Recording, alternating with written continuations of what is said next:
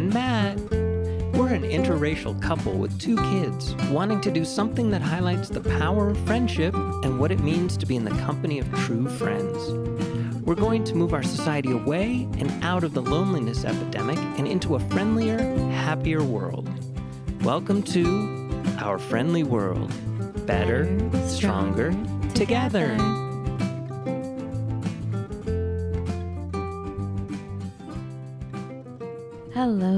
Hello. Hello. I like how you smile when you say hello. Lately, I'm just like, hello. Good morning, good afternoon, good evening. hello, everybody around the world. Thank you for listening. Do you remember when we used to laugh? We would even start the show like in midst of laughter. Mhm. I don't know if that's possible anymore. Can we do that? Will it happen again? I hope so. Hope, hope, hope, hope. We talked about faith a couple shows back. We did a whole show keeping the faith. Does that mean we're going to have to do charity too to be Schoolhouse Rock compliant? No, Ugh. Okay, fair enough. sorry.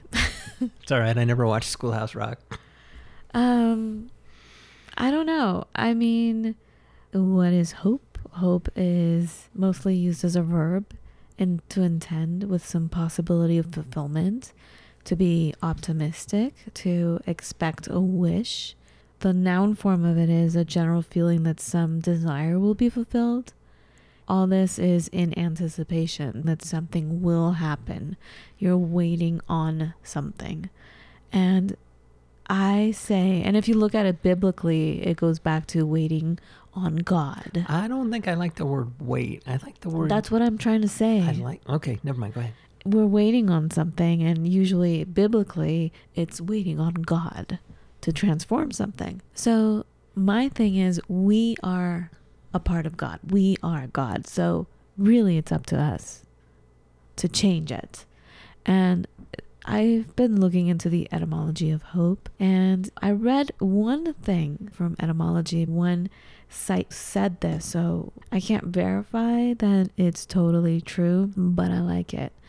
It was saying that it comes from uh, a word curve, meaning to bend. But it's interesting, even if it's not true, even if I can't prove the etymology existence of this thing, curve, in relation to hope, but let's look at it. It's a change in direction, it's going in a different way, right? So it's up to us. Let's create it. Thinking of hope, I was reading that faith and hope are complementary. Faith is the substance of things hoped for. Faith is grounded in the reality of the past. Hope is looking to the reality of the future. Why are you looking at me like that? I don't like the word wait. That's what I'm saying. I, I, say like we shouldn't word wait. Expectation. Expect. It's not passive. I had a very close friend, and I used to describe him as an action word because everything ha- seemed like it had a verb. Everything had motion. Everything had, and a wait feels like no motion. Expect feels like motion. Intention is what I was going to get to next. But you know what? What was the word you just said? Expect.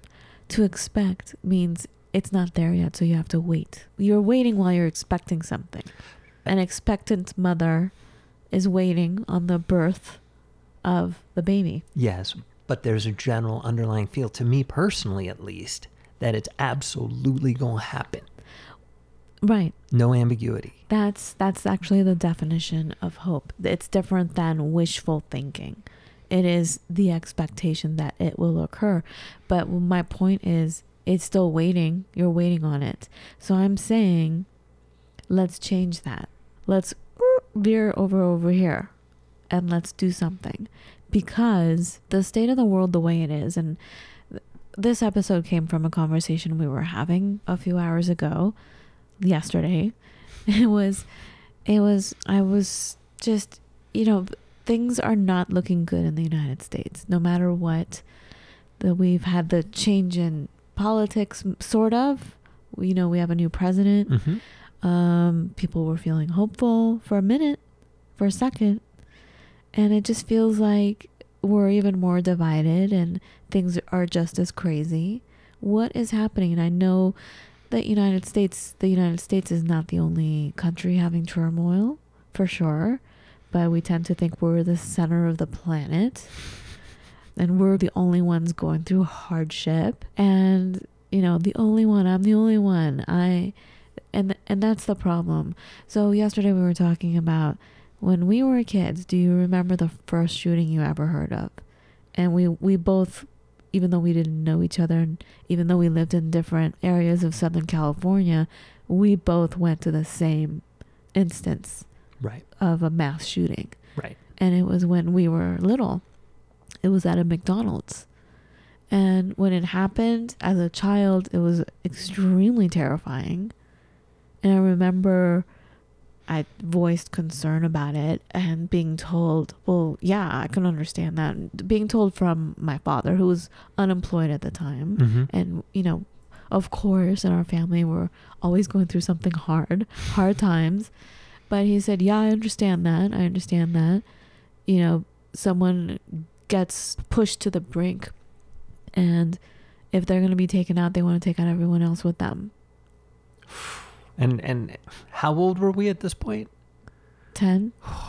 You don't have a vocabulary to 11, I don't- refute this or even comment on it. You just have to accept it. No, It's I pretty terrible. I understood. See, uh, so being an empath, and ever since I was a baby, I like. I think I had different thought forms. Like, I was seriously. I came in with some w- with some feelings, right. and so I was always taking notes. Even as a baby, I remember things Right. from when I was in diapers. But no, I understood where he was coming from, and I understood his his w- what he said. It's it's not about refuting what he's saying. It's about no, maybe it is about refuting. It's about you know, certainly when I was ten, you know, anything my parents said, I, I I didn't have a filter at that point to say to get some distance from it. That's all I'm saying.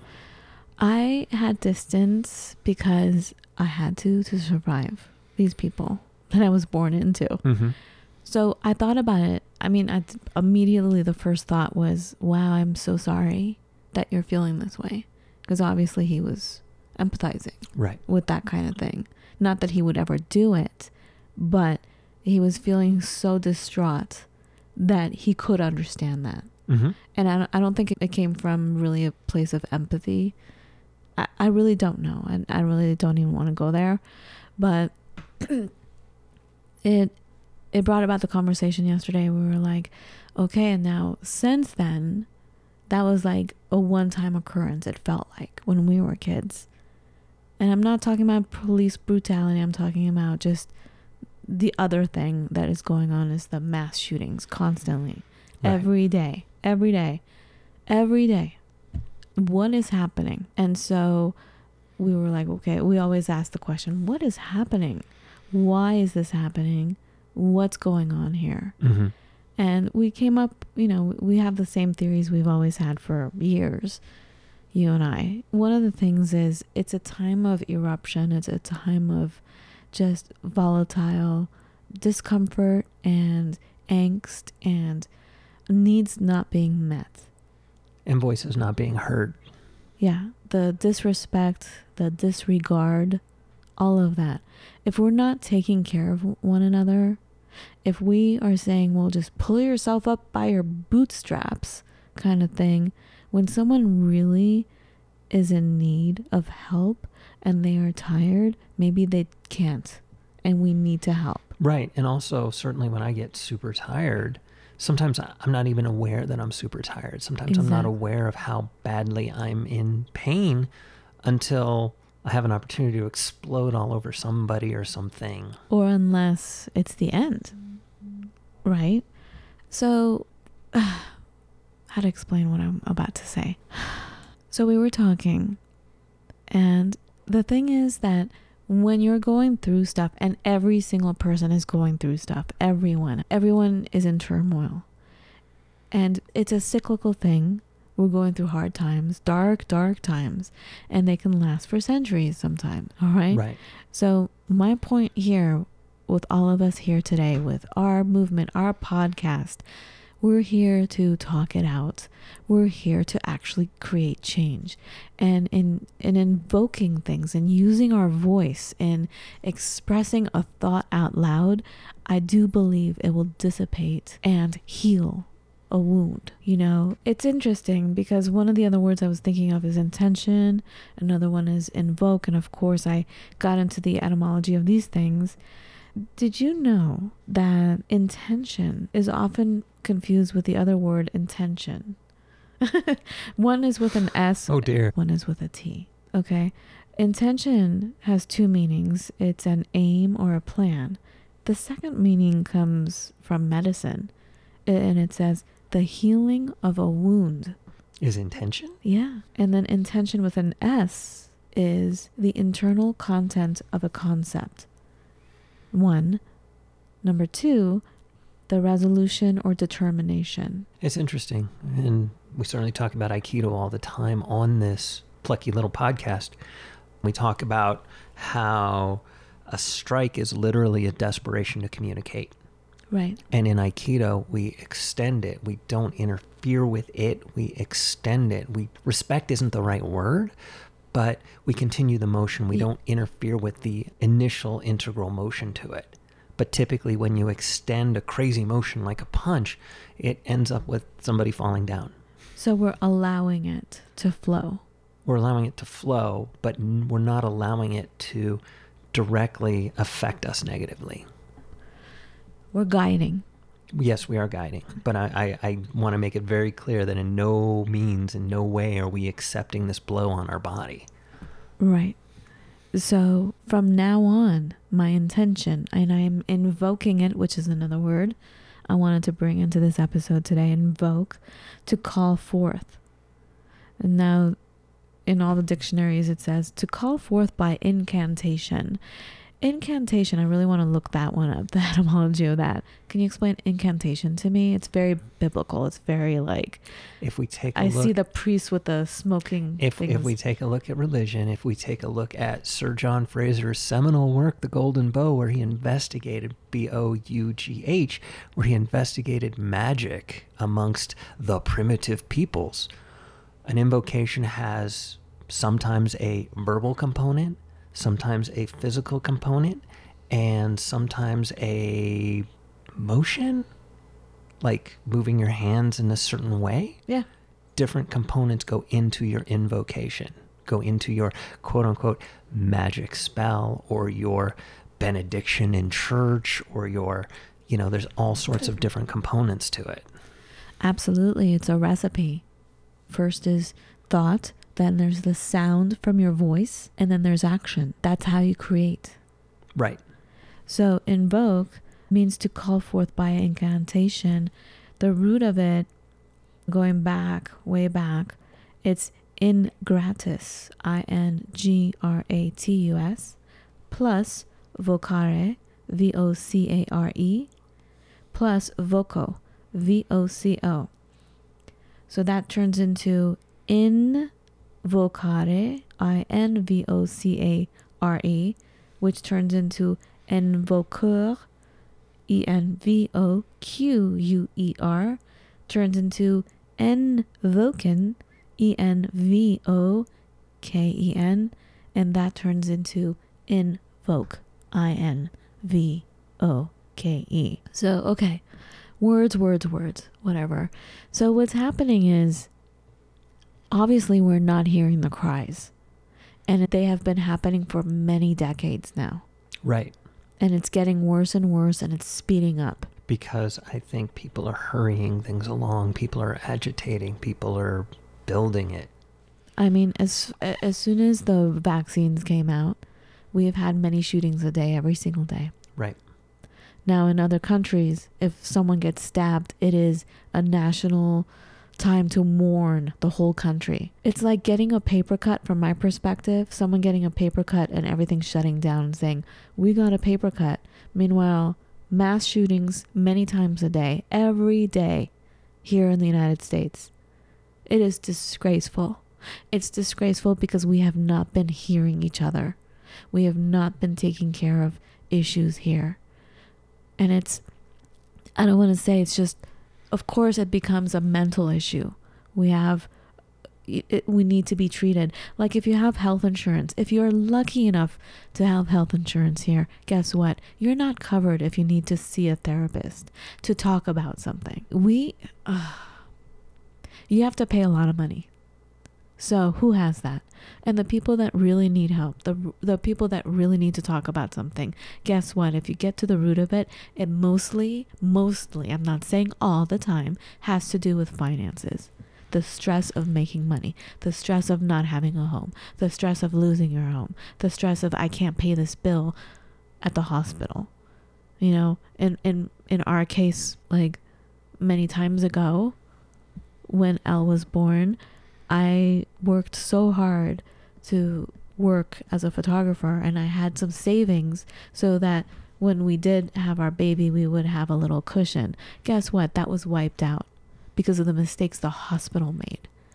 And entire savings wiped out because of mistakes the hospital made. Wiped out. No money. This this kind of thing is just one tiny example, folks, of here in the United States. And that's just one tiny example and there's so many things that people are uh, under duress for. So we're here, we're going to talk about it. We're going to talk about it we're going to let you know that we're not alone. So the conversation we had yesterday was it, it started with do you remember the first mass shooting we had when we were kids, which was a long time ago. And look at the state of the world now in within this country. And why is this happening? One, because no one's listening, no one has the time, and there's no structure, there's no ritual set up to take care of one another to be human. We're always working, working, working. For what? We have nothing. Most people are paycheck to paycheck. Right. No savings, no health insurance. It is ridiculous. We have low gas prices. I we? mean, we do compare to other countries, yeah. Fair enough. If you come from the UK and you come here and put petrol in your car, you're like, woohoo, this is a great country. Until you have to go fix a wound. Or you figure out how much vacation time you get. So, and if you live here, wow, we are just Debbie Downer today, aren't we? I'm sorry, that's my fault, but I'm trying to get somewhere here. That's the thing. Ooh, let's not get down. Let's not feel these emotions. That's part of the problem. no, no, no. I'm not saying we shouldn't feel the emotions. I'm just, you know, looking at it in the scope of the show. All right, turning it around. Here comes the curve. This is exactly why we're talking here. So, what can we do beyond hope to create change? I mean, yes, we're going to have hope because I like this. You're expecting something to happen, but I'm not about to wait anymore, folks. And this is why we're doing our podcast. It's about communication here and it's about figuring it out. We're going to talk, we're figuring it out as we are talking. So, questions What do we do beyond hope to create change? We talk as we are doing so right now. And in doing that, we realize we're not alone. We're not alone. We're not the only ones. Number three, even if only by thought, our connection can create a powerful force for change. And it's not just wishful thinking. When we come together, we actually create possibilities. And it, just takes a few seconds, guys, and just having a thought and having conversation in those few seconds there's a transformation there is light there is there's no waiting it is here we're creating change right now and that's what we're going to do today. We're going to keep going. So we were talking. It goes back to the vaccine too. The conversation from the shootings led us to talking about vaccines. It seems like everybody around us is getting the vaccines. Everybody but us. And we're trying, but we can't. So I'm like, wow, we're the only ones left out. Like, what is happening? And we're trying hard. We're trying to do it. Right. And you talk to some people and they're like, yeah, I got mine. Or you turn on the news and then you hear about millions of people in this country who've gotten vaccinated and are fully vaccinated. I'm like, oh, gee, good for you. no, I'm saying good for No, you, but at the it. same time, I'm like, I'm left out. Right. And so I called up one of our friends I knew who had a vaccine. it's Katie. She's on our round table. Like, Katie, help. We love Katie. We love her. So she didn't just text me back. She called right away. She's like, "Okay, here's here's what we did and I just want you to know there's so many of our crew from our crew from from the grocery store. you'd think these would be the first people to get the vaccine. Well, yes, certainly early. They're all still trying to get it. Right. So she let me know without me saying, "Hey, I feel left out here." I didn't say anything like that. I just Mhm. said, it, "What would you suggest we do?" She's like, "You're not the only one. We're all trying to get it, and it's really a C R A P shoot." She said, "It's it's hard. It's just hard, and a lot of people are still trying to get it." Right. And her just saying that, it relieved all this pressure. I didn't realize the amount of pressure I was feeling in not getting the vaccine Right. it relieved it because I realized I am not the only one. One of our messages is we are not the only ones, guys. You are not the only one feeling this. You're not the only one feeling the frustration. You're not the only one who is scared. You're not the only one. I promise you. We're all, it's a big circle of friends. We are not. You're not the only one. You're not the only one afraid you're going to lose your home. You're not the only one who's been without a home. We've been without a home. Do you know what I do every Sunday morning? No. There is a site. It's called Post Secret, and it's a place where you post your secrets on little postcards. And he posts every Sunday. He posts a new batch, and sometimes somebody's secret is, um, I'm an atheist, but I'm starting to believe in God. Sometimes it's I feel guilty for. Sometimes it's I'm the person who um, I'm a cashier and I'll, I'll ring you up differently depending on who you are. Some of these secrets are non politically correct, some are correct. And every once in a while, I read my secret on the site. Not that I've sent it in, but I read my secret on the site. You mean it's something that you. I'm sorry, I'm crying again. I can't talk. so you mean it's something you have in you that you've not expressed, but someone else is saying the same thing you're going through? Exactly. And it reminds me that I'm not alone. And it reminds me that, you know, while everybody is really trying to live their best lives, you can't. You don't always. You can try, you can strive, but the world has a nasty habit of giving you both the yin and the yang, the good and the bad, the male and the female, in equal portions in your life. Sometimes you're up, sometimes you're down. And we don't, in this culture, I think it's a cultural thing. We don't talk about any of this. And I wonder why. Is it seen as weakness? What is it? Is it we don't have time to even talk? Is it because there's no one around that's listening? We feel. or is it something that um, you know you're only it turned into a well it, it it always was a thing where you know your family stands by you no matter what what what. And we've discovered that this isn't always necessarily helpful healthy or true. And then we don't have any other mechanisms. Is it because when we unload on a friend they distance themselves because it's uncomfortable They disappear.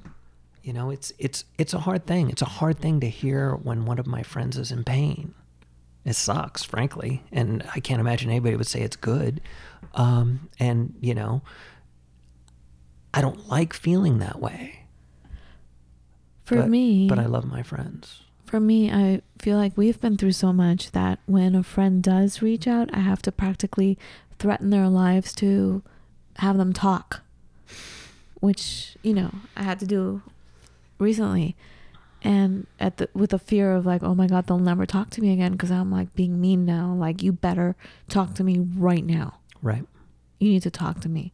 No, I don't want you to know. I don't want you to see me like this. Right. And so I just wanted to say because I've been through so much, because I kind of feel like I can hammer it out. And it doesn't it's not going to take eternity to to clear it. So you talk to me and let me hammer this out with you. And let me take your hand and we're going to walk over here. Right. And different situation. Change in perspective. A curve. hopefulness is there Right. almost instantaneously. Right. And I'm not and I'm not a licensed psychotherapist. I'm not a psychiatrist. I'm a friend. Right. Well, basically, and I'm not charging you money. basically what Katie did for you and something we've talked about on the show is, hey, I see you. And you're not alone. Everybody else is going through the same thing you are. Right. And sometimes it's hard because you're so emotionally connected to whatever awful things are happening that you have a hard time seeing around, over, and beyond it. And what sucks is when you go through hard times, you feel left out. You feel like the world is against you. And there are some sucky people that will suddenly disappear out of your lives because they can't handle it or they're they didn't love you like that. And then what what this is I'll speak from personal experience. When that happened, when that was starting to happen, Mm-hmm. um, we just cut everybody off because people people really disappointed in us. So we're like, the hell with everybody. We're just gonna go our own way and just walk it by ourselves. And with this podcast, we've had friends from the past reach out to us and go, "Why didn't you tell me?" That is true. Not just one, we've had a few. I know. Why didn't you tell me? I feel hurt that you guys were going through this and you didn't tell me. I had a house here for you. I had I had I would have helped you. I was I would I would have totally helped you. But because of certain mean people or like what do you call it? Just because some people were hurtful, we just discounted everything because we thought nothing else exists. Oh wow. That yes. And then also the the plan we cooked up was very uh, distanced. You know what I thought was the best plan, and maybe it was. I have no idea. But our best plan when we initially went through what we went through was, you know, parachuting into this new brand spanking new place. Pull ourselves up by our bootstraps. Maybe. Yeah, that's what it was. It's a cultural thing. Do it by yourself. You know, I always talk about excuse me. I always talk about Dr. Mario Martinez. And he's the doctor that researched the Tibet monks and found out where the diabetes comes from in their in their group, right? Right. And he what he talks about all the time is culture, how culture affects your health, how culture affects your aging process. And it's all about belief, the belief system. So if you have a headache in the United States, you go and you get a pill, you take it orally. If you're in France, they give you a suppository. Do you know what I mean? Because Mhm. they feel the headache is rooted in some other area. My background being Persian, when you're feeling homesick or when you're feeling heartsick, it's not the heart, it's the gut. Your stomach hurts is is the verbiage that they use. It's about the gut, the stomach. Do you know what I mean? So different cultures use different parts of the body. Right. And so different cultures see things differently and and in our culture it's do it on your own. You're on your own kid. You're on your own kid. Age 18, you're on your own. Uh, pull yourself up with the bootstraps. Figure it out. The government's not here to help you. We're not here to help you. You need to do it yourself. Right. You need to move over here yourself, figure this out yourself. And you know what? That's an outdated way of thinking. It's it's a I hear your dad constantly bring up Darwin and every time and I've stopped talking because he doesn't hear me. he doesn't want to hear me. Right. But Darwin, that was a theory, and he himself said it's just a theory, and everybody just ran with it. It is not survival of the fittest. If you look at nature, we're here, it's a cooperative nature. Right. Right. Lions hunt in a pride, hyenas hunt in a pack, wolves hunt in a pack. But the mouse actually saves the lion. It's not just a fable. We've talked about this before on our other podcasts, but once again, you know, the wildebeest, right? the hippos help out the wildebeest. There are signs in nature all the time. Animals that help each other out that you would think were enemies. So let's rethink again what is really happening here. We need to take care of one another. You can't label someone crazy. They're going through hard times, and most likely those hard times were created by our own culture, making fun of someone, de- degrading them, their religion, their looks. Look at how women are treated, for example. Okay, I'm trying not to take it to race because we always get into a fight. but like the way women are talked about, and now I'm hearing our little girls talk like that, and it doesn't come from me. It comes from what they hear out there, what they're reading in their books. Okay, we can say don't watch no more television for you, but they're reading in their in their books. You know, we think, oh, as long as they're reading, it's cool. But like the popular books that they read, those messages are in there. I'm like, I don't remember what they were saying. They said something about, they said ew to a body part. Now, ever since they were babies, I've made it very clear how beautiful and sacred, especially the woman's body is. I made it so that we talked about every body part in a medical way, in a loving way. You have the proper terminology for everything. You're not calling it junk. You're not, you know, it's it's like what, how old was Elle? She was a year and a half old, and she was like saying, "Vulva. I have a vulva." Mm-hmm. You know, like we went in when I was pregnant with Allegra, and she professed to, she like commanded to the OBGYN that we had, who was a guy, who was a man, you know, saying, You don't have a vulva, sir. You know? I remember. Year and a half old. All right. I forgot where I was going with this. Hold on. Um, mm. The belief that the body is sacred. The body is sacred. And they, something came up and we were just goofing around. And they said, Ew. Talking about a particular part of the woman's body. I'm like, how in the world did this come about? Let me tell you something. Right there, that's the patriarchy. I'm sorry, I'm I'm gonna sound so militant right now, but that comes from the books you're reading, and guess what? It was written by a man, and they're making you believe there's something wrong with you. So we have to look at every tiny little, every itty bitty little thing in our culture and what we're picking up that we're not even conscious of.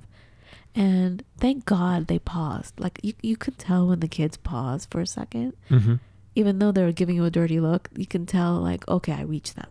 They got it. Right. So I let it go. But like, we have to catch ourselves with that kind of stuff. Catch ourselves with the things we're saying about one another's looks, one another's lifestyles, what what we own or do not own. You know, forgive me, I don't own a Chanel purse. I don't, you know, we don't have a big house. We don't own property. We have a tiny little apartment we live in. But honestly, how much pressure do we feel because we are not landowners or we're not property owners that we're at this age still renting a tiny apartment? right? There's yeah, shame no, in it. Absolutely. We're shamed in in so many different ways we're not even aware of because we don't want to think about it. We're trying to focus on like the more positive stuff, right? But it's very wearing. It's it's it's exhausting and it's shame it creates shame and it creates pressure. Like, oh my god. and it creates nights of not sleeping because you you tend to go down this line like, oh my god, what am I doing? Uh, I'm, you know, thinking about age and thinking about, oh my God, how can I continue this constant working, paycheck to paycheck? What if I can't work anymore? What am I going to do now? So, anyway, that's when we come together and we realize we're not alone in that. That's when we can have a party you know, someone can bring a carrot, someone can bring an onion, someone can bring a few cups of water, and we can create a stew together. We can create a nourishing meal together. Right. If all you have is a carrot stick, I mean, I shouldn't say it, that's all you have. Yay, you have a carrot stick. Yay, you have an onion? Oh, fantastic. Oh, you you have water, you say. You know, it goes back to the whole story of stone soup. But if you look at that, if we come together, we can create something that we thought was impossible. We can create a society that is peaceful.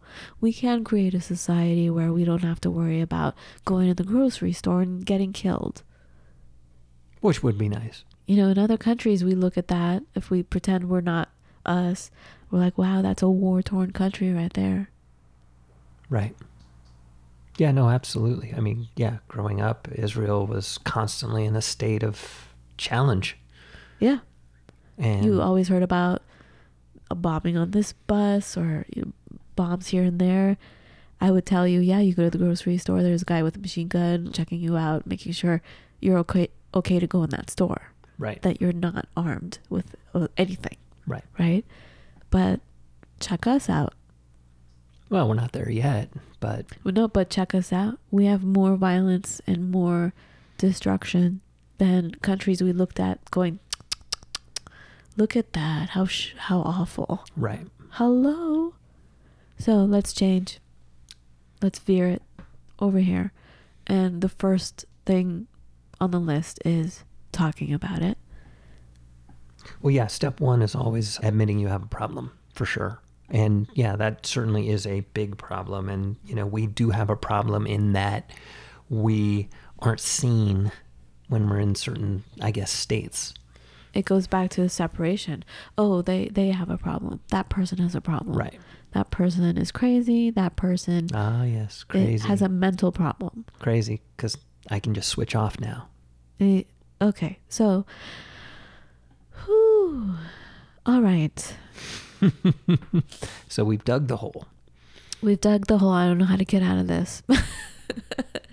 what do we do, folks? Come on. We can figure this out together. Any ideas? Well, I think that there is a certain, there's a number of different switches we need to flip as an, an entire society. Uh, I think one of the switches we need to flip is this concept of scarcity that I can't have something because somebody else already has it, or because, or thinking that there's such a limited pool of resources that I have to somehow or another get it from someone else. I have to steal it. I have to grab an opportunity away from someone. So, this whole kind of thought of scarcity. And I think we also need to stay very conscious of understanding exactly what is success. Success is not a $50 million home with 10 exotic cars and et cetera, et cetera, and children in Harvard.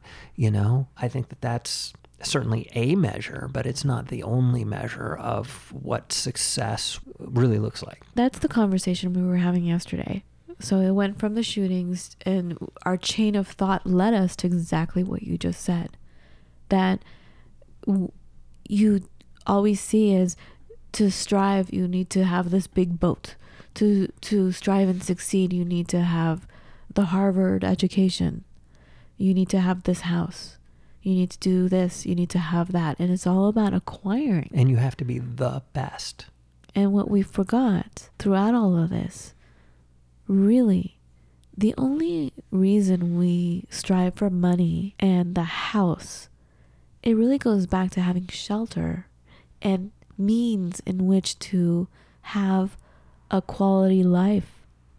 Guess what? The quality of life has completely been ignored. You strive for these houses so you can be with the people that you love under the same roof. You strive for those things so you can have great conversations and you can have love and you can be together and enjoy being a hammock under the sun with a drink in your hand. Waking up from the nap and going swimming with your friends as adults, as children, having a quality relationship, having that love. That's not what we've been striving for anymore. It's been the house and it feels like everybody else is multi a multi-millionaire person with the big house with the eh, big everything Right. if just looking online And in any kind of business you're in, I don't know if you've noticed, Matt, but I have. Everyone is teaching a course. Everyone has this massive course and they're showing you, you too can make it. You too can have this. Look at all my Lamborghinis over here. Look at what I've done. Look, I live here I, and I'm wearing this fabulous dress and I get to go to this hotel and sip these beautiful drinks and do whatever I want. And then you feel like, well, I'm nothing if I don't have that. Right. And I better figure out a way I can get into that circle, maybe pray that I learned something from these people so I too can have that. And we're forgetting the whole reason why we even would even want to strive for that. And why are we striving for that? Because it's all a selling mechanism. They're they're pimping it. They're trying to hustle. they are hustling to get your money. Right. So you could have this life. You can have this life right now. We are your friends. You can have a fulfilling, wonderful, human relationship where we can look at the sky together. Are, are you going to charge me for that too? Probably if you live in certain cities where it's so polluted you can't even see it, so you have to go over here to see it.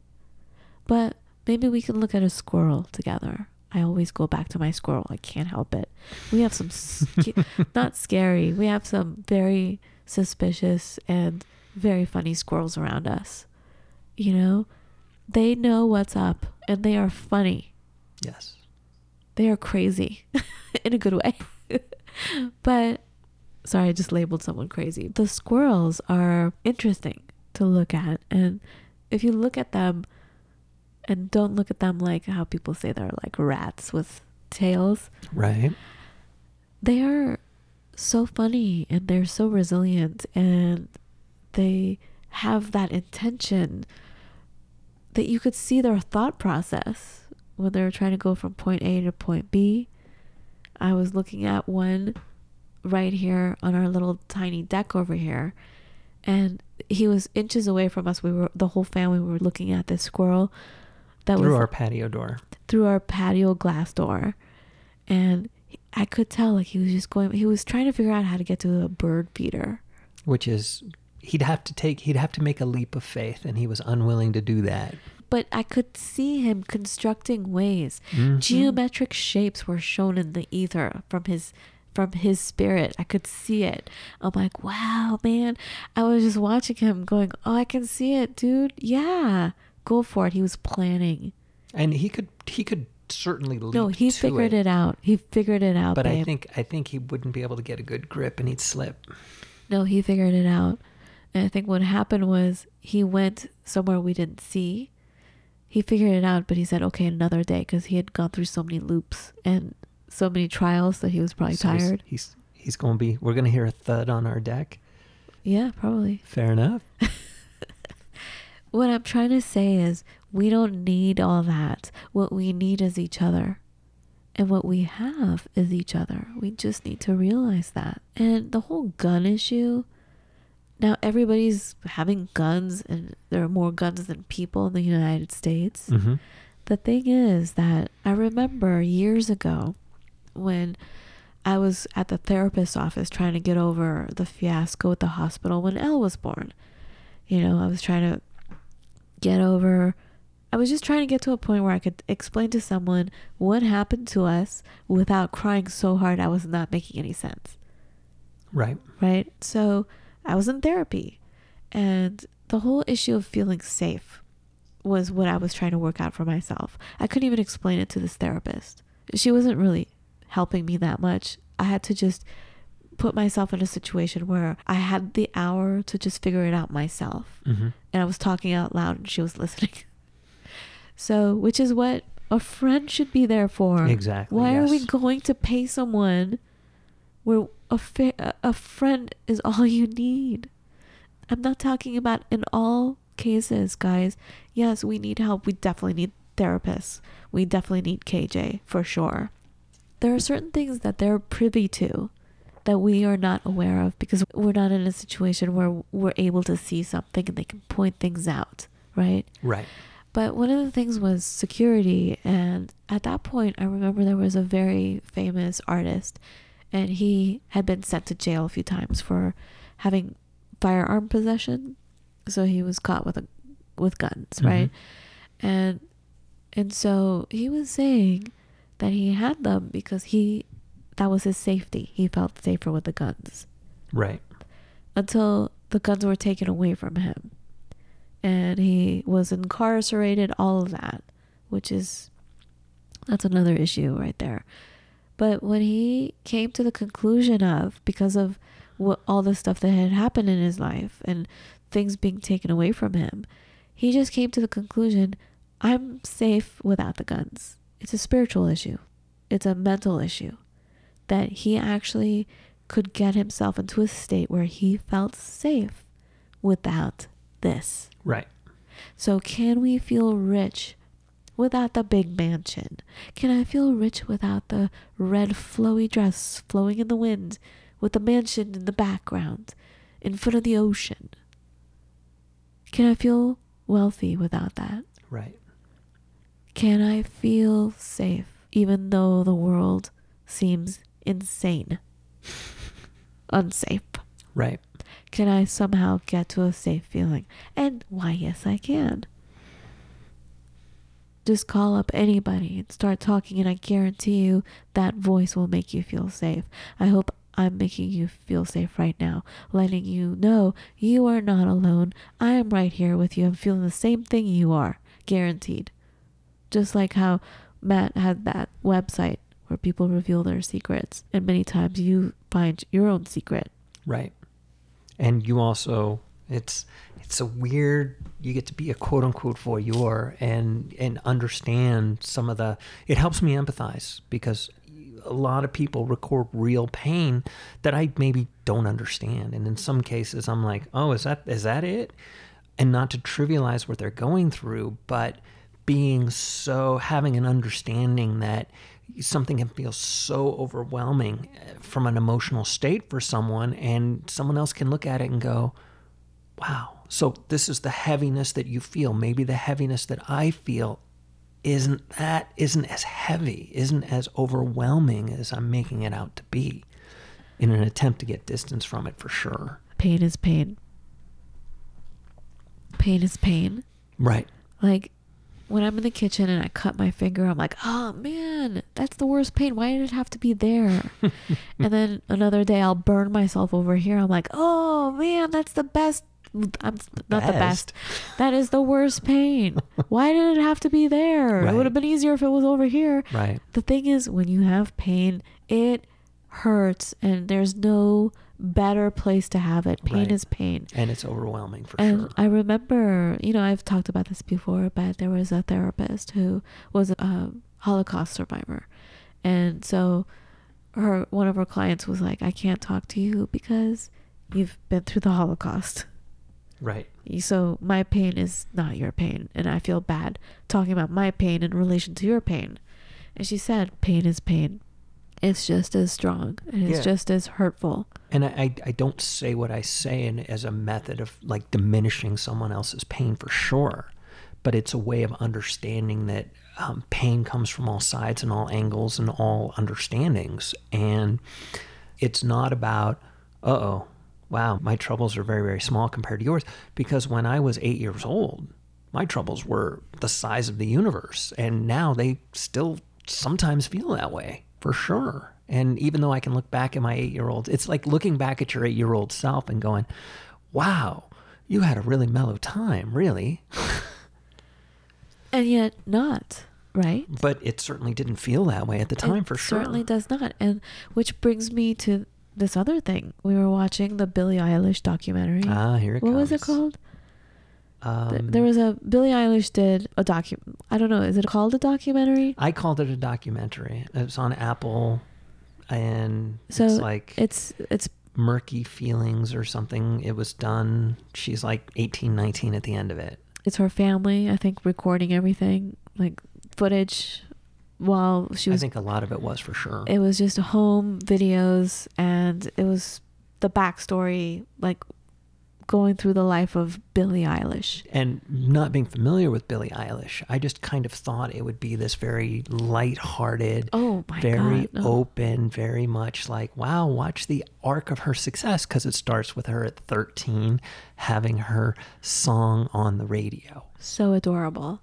But no, here's the thing. Billie Eilish's songs like so the girls and I are big fans of Billie Eilish. Big fans. Love. I would not okay? be. You're a heavy metal guy who is very scornful of any other kind of music it feels like. I know you're not, but God forbid we're like, woohoo, we're dancing Okay. to this song. I'm you're like, that's falling in love with English folk, so please. Because I've I'm sa- always you're liked very folk music. judgmental, honey. Hells yes, I am. You're it's just too much, okay? so it's the three of us over here. We're huge Billie Eilish fans, and her music is very sad. It is is. because she is sad. And and and here we go. So I'll play devil's advocate. What? She's a multimillionaire. She's a star. She's Stop a, it, stop it. But remember, remember what her mom said. Remember what her dad said See, towards the end. my end. notes right here. Okay. So her dad so many things came out of this. I loved watching this because I I felt and related to Billie Eilish myself even though I'm not that age. I felt for and related to her parents. Mm-hmm. You know, I felt for and related to her brother. Like all of it. And the thing is that her mom was saying, you know, people think, oh, she's a teenager. It's basically fake depression. It's not. Her mom listed out all the things. And I'm like, oh my God, we can relate to every single one of those. So here's a kid, in our case, babies, right? Mm-hmm. that were brought into as soon as they were born all of a sudden um, our jobs were insecure all of a sudden we went through this major recession we lost our house Right. we were homeless okay i'm gonna say it we were homeless True. we don't talk about it but because we feel ashamed and this is the first time i'm saying it we were without a home with babies Whew. With yeah, most not most, but a ton of our possessions in our car. Absolutely. So, in looking at us, you would probably never think that. Ugh. What I'm trying to say is, these kids are brought into that. They're brought into a world like just look at the state of the environment. Look at the social state of affairs around the world. The loneliness epidemic, which is why we're talking with you here today, really. Look at the environmental issues. Look at all this stuff they have to see Right. and deal with. How can you not be sad and depressed? How, and then, you know, you're told, you know, don't be so negative. Well, you are definitely a good example of how we need to have ceremony and feel things. Like you mourned graduating fifth or sixth grade. right. Right. And my graduation from high school cake said R.I.P. I'm not kidding. I'm saying that we don't have rituals that are balanced. We may have the parties and go woohoo, but when we're sad, that gets shut away. Much like we shut away the old people and put them into nursing homes. Right. Much like how babies are born and we immediately put them in daycare. We're not together, folks. Let's bring it together. We're all going through stuff and you can't ignore it. And as soon as you realize it, and you know, going back many episodes ago, I was talking to you about the 90 second rule. Right. How you have to feel something completely for 90 seconds. Yeah. Or you um, should rather. this is proven this is like a medical scientific thing that if you allow your body to process a grief uh, an emotion it takes 90 seconds to for it to pass through your body through like in and out but we don't allow ourselves that 90 seconds to really feel something that is hard Because it's uncomfortable. Because I don't want to feel that way, even for a second. Yeah, it's horrifying and it feels very lonely. We're here to remind you that we are not alone in this. We are in it together. So let's let's end it with you know, it's it's so hard to say this person said this because as we find out more about people, we realize, oh my God, was this person racist? Was this person this and that?